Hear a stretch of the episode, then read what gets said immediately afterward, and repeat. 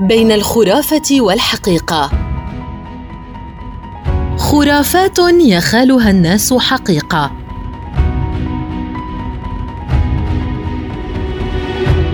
سكب الماء الساخن في الحمام. هناك اعتقاد لدى الناس بأن الحمام هو مسكن الجن. ذلك أنه المكان الوحيد في المنزل الذي لا يكون مسكونا من أهل البيت. فلا يطيل الناس المكوث فيه ولا يتخذونه مجلسا. وهو المكان الوحيد الذي لا تقام فيه صلاة ولا يذكر فيه اسم الله. والمكان الوحيد الذي يمكث الناس فيه عراة. ربي كما خلقتني من دون خجل واستحياء. لا عجب بعد هذا كله أن يتخذه الجن مسكنا ومنزلا له. ولهذا يجب الحرص أشد الحرص عند التعامل مع الحمام لكي لا يتعرض ساكنوها غير المرئيين للأذى من دون قصد.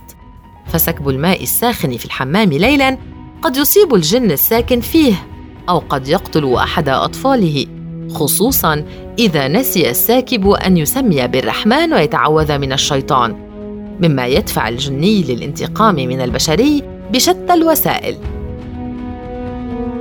طبعا هناك من سيضحك على هذه الخرافة وهناك أيضا من لديه اعتقاد راسخ بحقيقتها.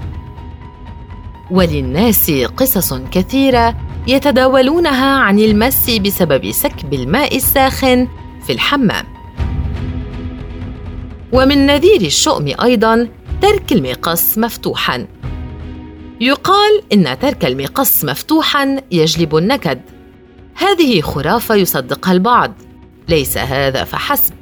لكن فتحه وإغلاقه من دون داع أي من دون أن يكون هناك شيء يقصه هو أمر سيء أيضا وقد يؤدي إلى ما لا تحمد عقباه من المصائب والويلات.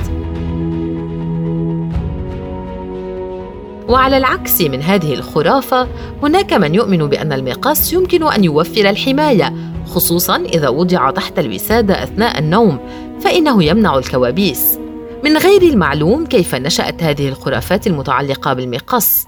ربما لأن المقص أداة جارحة وتركه مفتوحا أو اللعب به من قبل الأطفال قد يؤدي إلى حوادث خطيرة.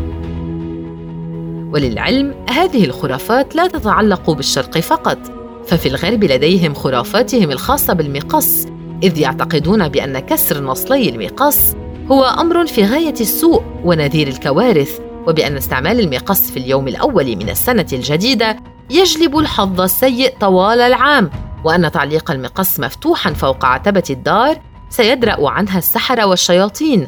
ولديهم أيضا اعتقاد في أن المقص يجب أن لا يقدم ابدا كهدية لأن ذلك سيؤدي إلى خراب العلاقة مع الشخص المهدى إليه.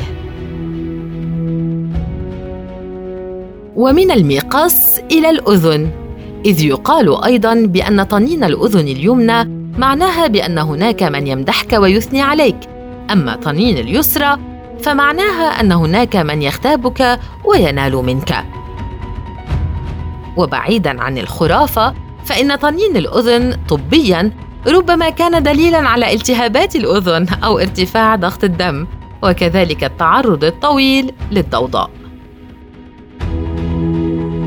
ومن الأذن إلى الأظافر. لو صادف وأردت قص أظافرك ليلا فلا تتعجب إذا سمعت أحدهم يخبرك بأن ذلك مكروه. ومثل بقية الخرافات التي أتينا على ذكرها فمن غير المعلوم ما هو وجه الكراهة في قص الأظافر ليلا؟ البعض يحاول ربط الأمر بالموروث الديني مع أنه لا يوجد سند أو دليل يشير إلى النهي عن قص الأظافر بالليل. وهناك أيضا من يربط الأمر بالسحر.